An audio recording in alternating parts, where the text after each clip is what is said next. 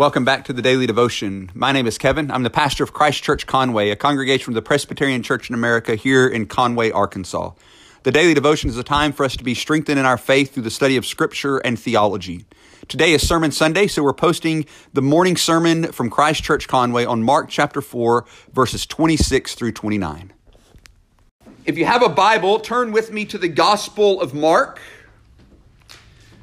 We've made it through the Christmas season, and uh, if you're into church calendar things, right now is one of the stretches in the church calendar that's called ordinary time, uh, which means there's no particular festival that's being celebrated or season that's being celebrated. And, and so we've returned now to the Gospel of Mark and these kingdom parables that we had begun looking at that include the parable of the four soils and the, the lamp and all of these things. And today we're up to Mark chapter 4.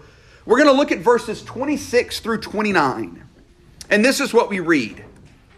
And he said, The kingdom of God is as if a man should scatter seed on the ground. And he sleeps and rises night and day, and the seed sprouts and grows. He knows not how.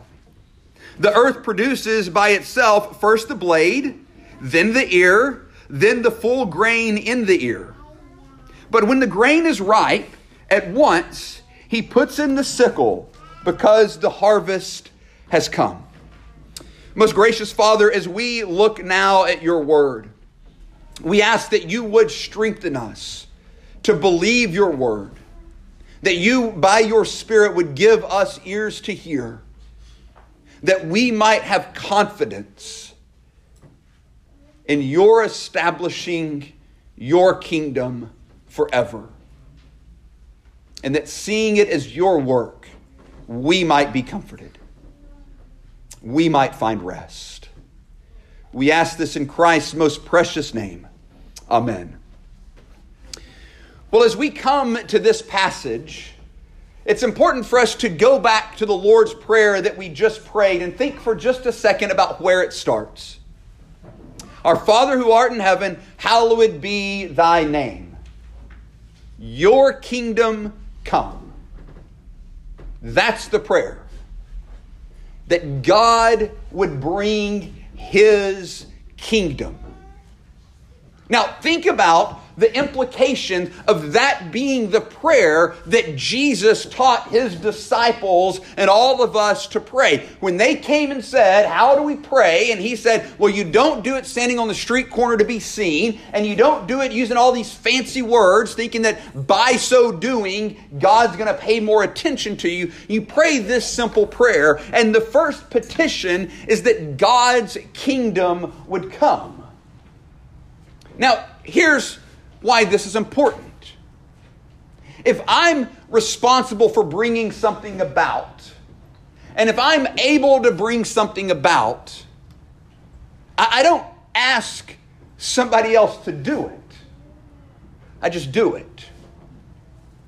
But the first petition that we're told to pray is for God to bring His kingdom. Even the prayer that Jesus teaches us to pray as his disciples reminds us that it's not you and I who bring the kingdom. It's not you and I who build the kingdom. It's not you and I who grow the kingdom.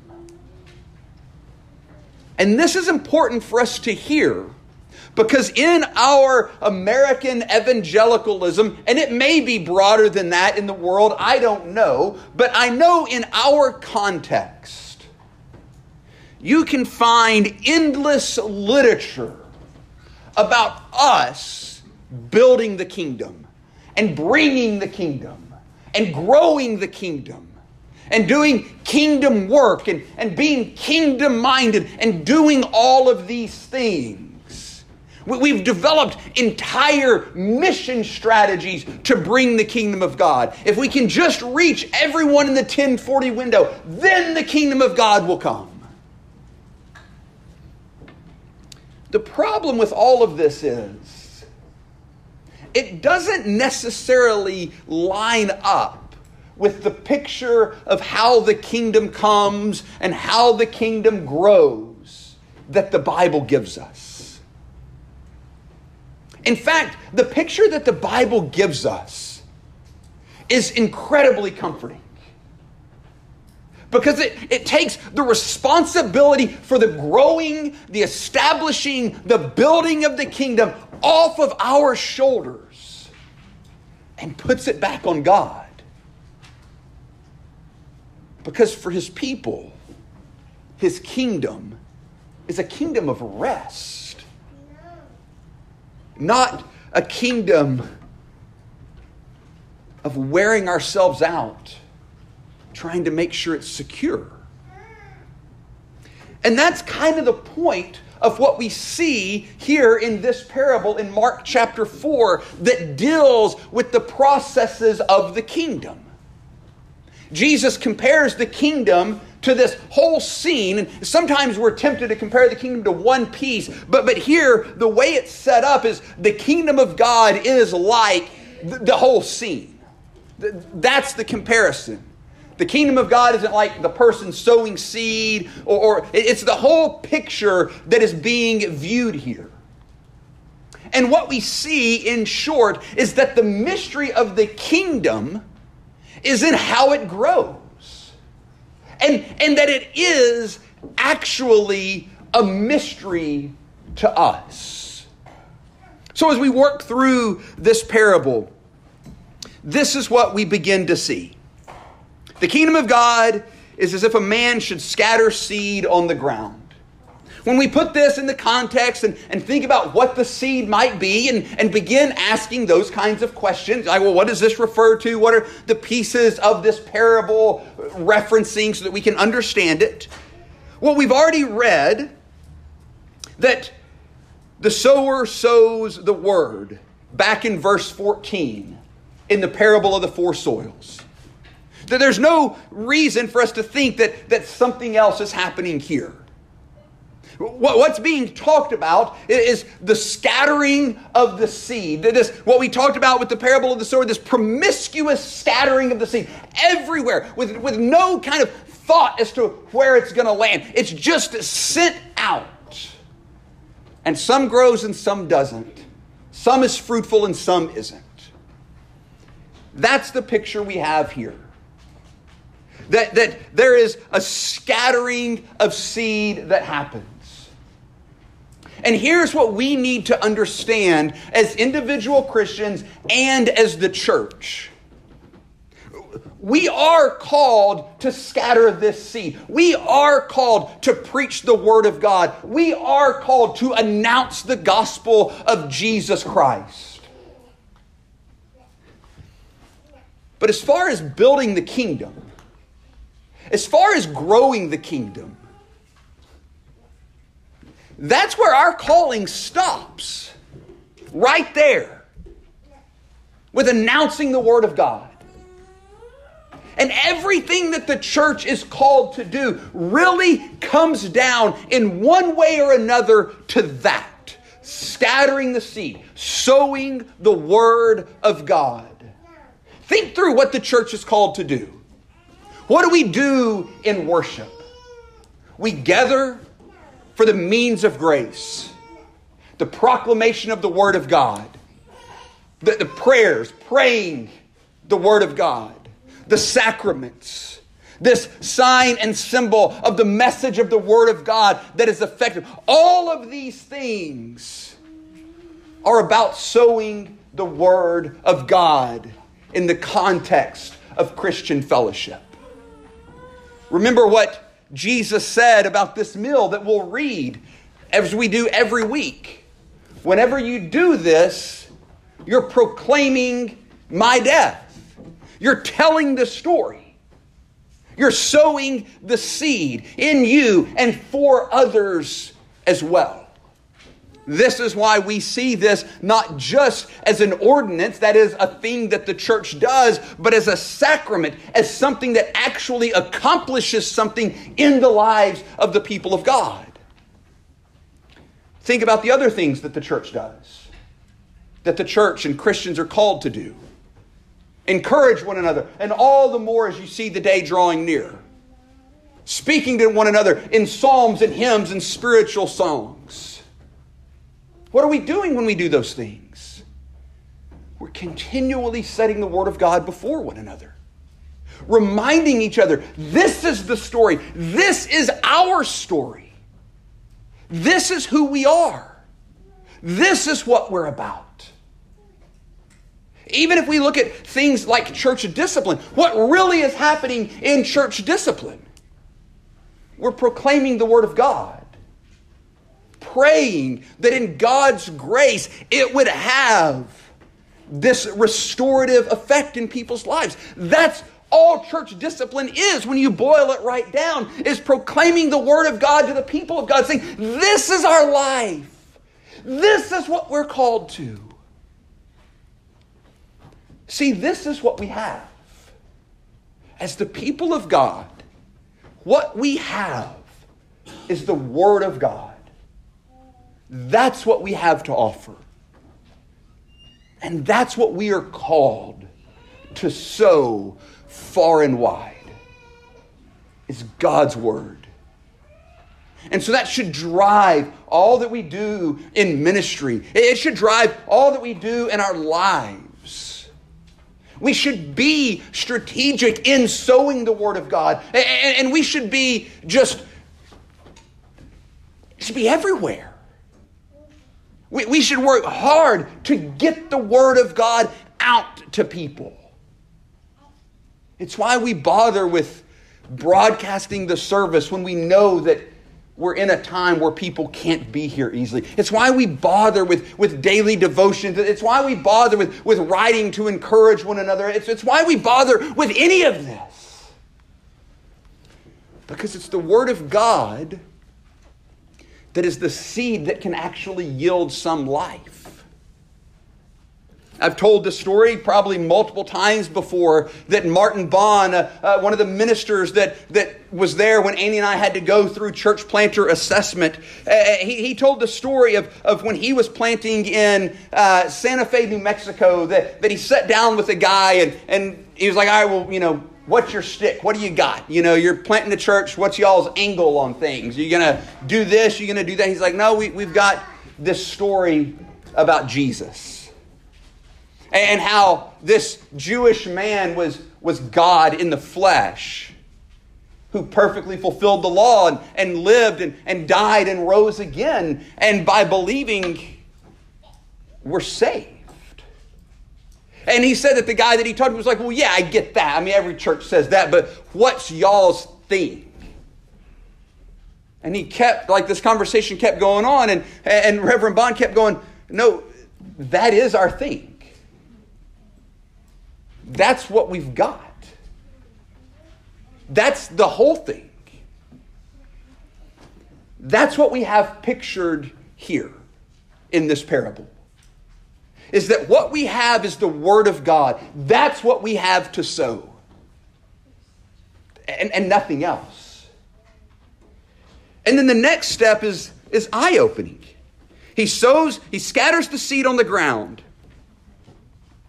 And then he takes what, if you know anything at all about agriculture, and I mean anything at all, I know virtually nothing about agriculture, but I know that this strategy that is laid out in verse 27 it, agriculturally is a bad one.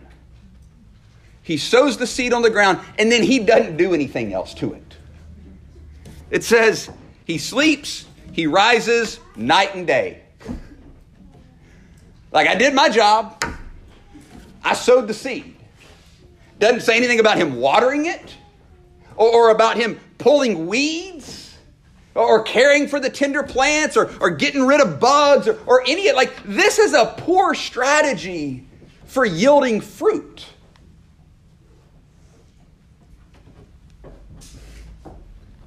But it says the seed sprouts and grows, produces full grain, and is fruitful. And there's this phrase here in our translation, this is last phrase in verse 27. He knows not how. Those are four words of freedom right there. Just absolute freedom. He, he did what, what the church did what it was supposed to do. We sowed the seed.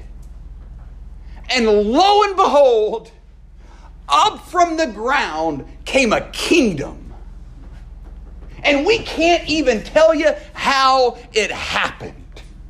It just did.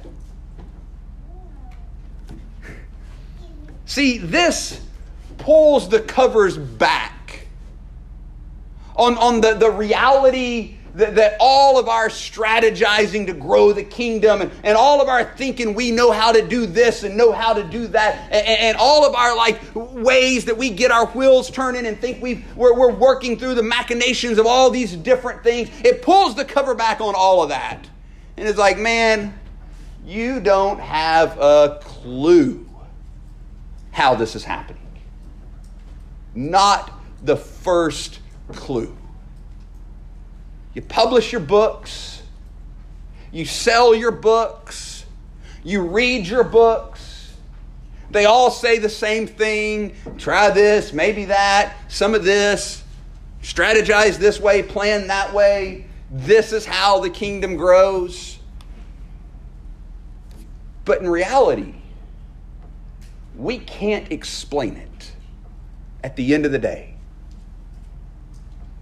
Yeah, sure, we can say, well, the Spirit does something. The Spirit is at work 100%. Somehow I stand here, I tell this story. And then in y'all's lives, something happens. And, and I look, I'll be the first to admit, I don't have a clue how it works. And some of you know that. Most of you have probably figured it out by now after these words leave my mouth, I don't know what happens or how. I just know that it does. And, and this explains so much of ministry and so much of, of life, and not just mine, but ours to each other. It explains why sometimes we can sit with each other and say what seems like just this beautifully eloquent gospel thing to each other and, and seemingly nothing happens. And then other times we can sit with each other and, and, and, at a complete loss for words, just kind of spitballing with the gospel, like maybe this. Try try Jesus. I don't know. Like I can't. I have, all of a sudden, like repentance and, and life come bursting forth. And you're like, what? What? That? Are you serious? I mean, I, I, could tell you, and every preacher can tell you, that, that we'll put together these sermons that we think, like, oh man, I mean, whoo, people are going to leave on fire today. And like half of y'all are asleep before I'm done with the intro. And then there's other days where, where, where we'll, we'll preach and, and, and we'll talk, and, and I'm like, man, I'm getting fired today. I'm done. I just I just preached my last sermon, if you even want to call it that. And then there's a line of people going like, "Oh my word, the Spirit was at work." And I'm like, "Were you listening to a podcast during the service? Is that why? Like, were y'all y'all were all listening to Tim Keller, weren't you? All right, cool. I get it. We don't know how this works. This is why it's so foolish for us to burden ourselves as a church and as individuals trying to minister to one another and to our family and friends. This is why it's so foolish for us to burden ourselves with anything other than just giving people Jesus, just giving them the Word of God. Look, this is what it says. Because you and I don't know how it works we don't know what God's doing. We just know that He's told us to sow seed. He's told us to plant the Word of God. And He's promised it will have its intended effect. it will. The reformers, they got this. They were all about the word. You go back and you read Luther, and he was just like, look, it's the word, it's the word, it's the word. That's what it is. That's all we've got. It's what we're going to proclaim. And we're not going to let anybody proclaim it poorly, or we're fighting for this because it's what we have. Sometimes we go wrong with the kingdom in one of two ways. In, in kind of broader evangelicalism, we, we tend to go wrong with the kingdom thinking that we know how it works and we can strategize to bring about kingdom growth, forgetting what the Bible plainly says that that's by and large a mystery to us in the Reformed world where we live, in, in the Presbyterian land that we live in that loves the sovereignty of God, we are perfectly willing to admit we don't know how it works. God's sovereign. Amen. But the problem is, our tendency is to also apply the mystery to the scattering of the seed. We don't know how that works either. Somehow it just happens. It's amazing. And we don't bother with evangelism. We don't bother with, with you know, we, we question ourselves. We're like, is, is it, I don't know, like, is it okay to have a live stream? Are we violating the regulative principle of worship if we have a live stream? Does that even really count? I've been there. I've been there questioning. Does me putting something on, like, can that even work? If I say something about the gospel on social media? I don't know. But what I do know is that we're called to scatter the seed, and that's scattering it. Look, I've mocked from this pulpit, I've mocked the, the billboards that you drive down the street and they just say Jesus. You know, the big green ones, white words, G, or word, Jesus, right? I've mocked those being like, really? Come on now. But I'll tell you this there's a way better chance that that plants a seed that grows than that my silence plants a seed that grows. See, sometimes in our world, we so lean on the sovereignty of God. I'm all about the sovereignty of God, just so we can all be super clear on that. I'm as Westminsterian, as Presbyterian, as all those things as they come. I didn't take any exceptions to that entire document. That's where I live. Right? But sometimes we rest so heavenly, heavily on those ideas that we forget that this word does actually have to be sown. That, that that's not the mysterious part of the equation. That that's the part where we should, you know, have one of those t-shirt cannons packed full of gospel and just like pointing it at crowds and be like, just over and over, everywhere we go, just launching it. Because I don't know where it's going to grow. I, I, am, I am horrible, and you are too, just so we're all clear, at figuring out what's good soil and what's a road. We don't know. And so we scatter the seed, and somehow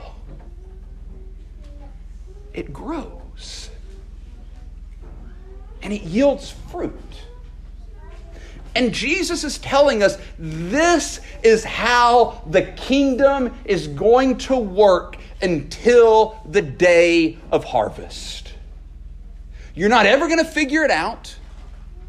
You're just going to keep scattering seed, and somehow that gospel, the story of the life and the death and the resurrection of Jesus Christ, that's going to do something in you and in the people that hear it. there is so much freedom for us here, church. Because it reminds us that we're not in charge of this process. We get to preach the word to one another, to whoever will listen, and then take a nap. That's what Jesus is telling us. Preach the word and rest. Because I get it from there. That's what we're called to do. We want to be comforted with the gospel here at Christ Church. We, we look around our body and we, we see the pain and, and, and we want to provide something. This is what we can do for each other preach the word and rest. We want to see the gospel go out in Conway and in Faulkner County and people come to Christ. What do we need to do? We need to preach the word. We need to do that. It's actually got to go out. And then take a nap and let God bring it about. That's the confidence we have. That's the confidence we should have in the power of God's word that should drive everything we do. And there will come a day of harvest when, when Christ will come again and that the harvest will be bountiful. And when we look at this day of harvest, what we see from that passage that we read in Joel, that, that, that, the Septuagint, the Greek version of the Old Testament eh, of Joel 3.13 and, and Mark 4.29, they're almost perfect parallels. That There's, I mean, look, Jesus was in essence quoting Joel 3.13 when he said, look, a day of harvest is going to come, and he will put the sickle when, when it's time, we'll do that. The only other place in the New Testament that the word sickle is used is in Revelation 14. Here's what's interesting about both of those chapters Joel 3 and Revelation 14. They're both pictures of judgment. See, that's what the harvest in the Bible always has in view. It's both judgment for those who have not bowed to the king and redemption for those who have taken refuge in him. And so here's what Jesus is saying. Look, this is how it's going to work. This is here's the process of church history. The church is going to plant the word. It's going to give the word to everybody they can. I'm going to do something with that until the time is fulfilled, and then I'm going to come and bring the harvest and Psalm 2 is going to happen. See, when you read Joel 3, it's easy for us to miss, and I tried to inflect so that we got it. It's easy for us to miss that God is mockingly calling the nations to arms. That, that God is going, yeah, oh, do that, yeah. Y'all get organized.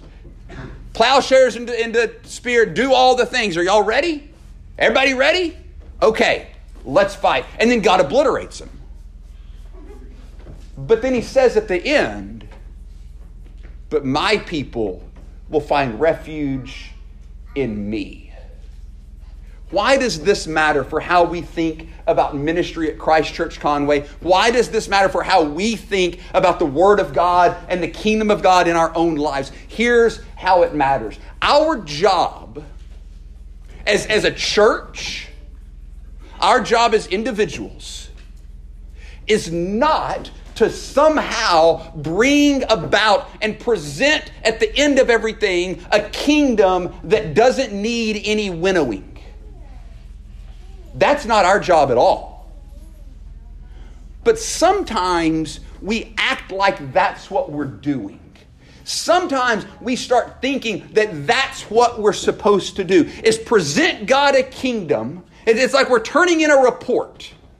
And we've got to make sure that all the typos are gone and all the formatting is just right and the bibliography is perfect and there's no commas out of place and all the punctuation is just as it needs to be. And we present it and he looks at it and he gives us an A. But that's not what the Bible calls us to at all. In, in, in no sense are we to present God somehow a kingdom that doesn't need winnowing. In fact, there's an entire parable about this. That there's this parable of, of, of the wheat and the tares, and you remember what God says there? Leave, leave the tares alone. Leave them alone. I'll take care of them in the end. When the harvest comes, I'll bring it all up. And I'll burn all the tares over here, and we'll use all the good grain over here. That's the harvest. It's judgment and redemption. And so this gives us the freedom to be scandalous with who we invite in to the gospel kingdom. Because our job isn't to make sure that the only people that walk through that metaphorical door are people that get it and that look right and that belong and all of those things. It's not our job. Do we practice church discipline? Yes. Done with that.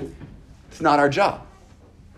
Our job isn't to present a kingdom that doesn't need winnowing. Our job is to sow the seed. And anybody that walks through that door and says yes to what we say, we just assume, cool, come on in.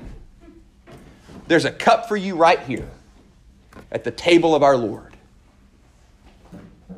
And it doesn't matter what anything in their life looks like. It doesn't matter how broken they are. It doesn't matter if they have three semis full of baggage that they come in with. They say yes to Jesus, come sit at the table. Well, but what if, what if, what if this? He'll sort that out at the end. He'll sort that out at the end. There's coming a day of harvest. He tells us he's got it. See, what this reality, that the day of harvest is when it all gets sorted out, what this gives us the freedom to do is to just give grace away so freely in our ministry that people start to question whether we believe in holiness or not we just give it away. And when people nod their head at the right time, we give them more Jesus. We just keep giving it away. See, ministry should be fun. I get it's going to be hard. I get we're going to be, but it should be fun because what it should come down to is us just giving grace away. But in our world,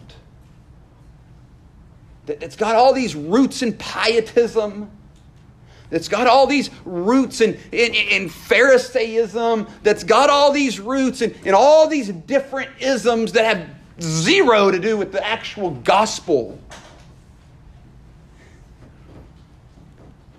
We love to make ministry miserable because we want to make sure that only the right people get in. And that's missing the point of the gospel entirely. Because guess what? We're all the wrong people.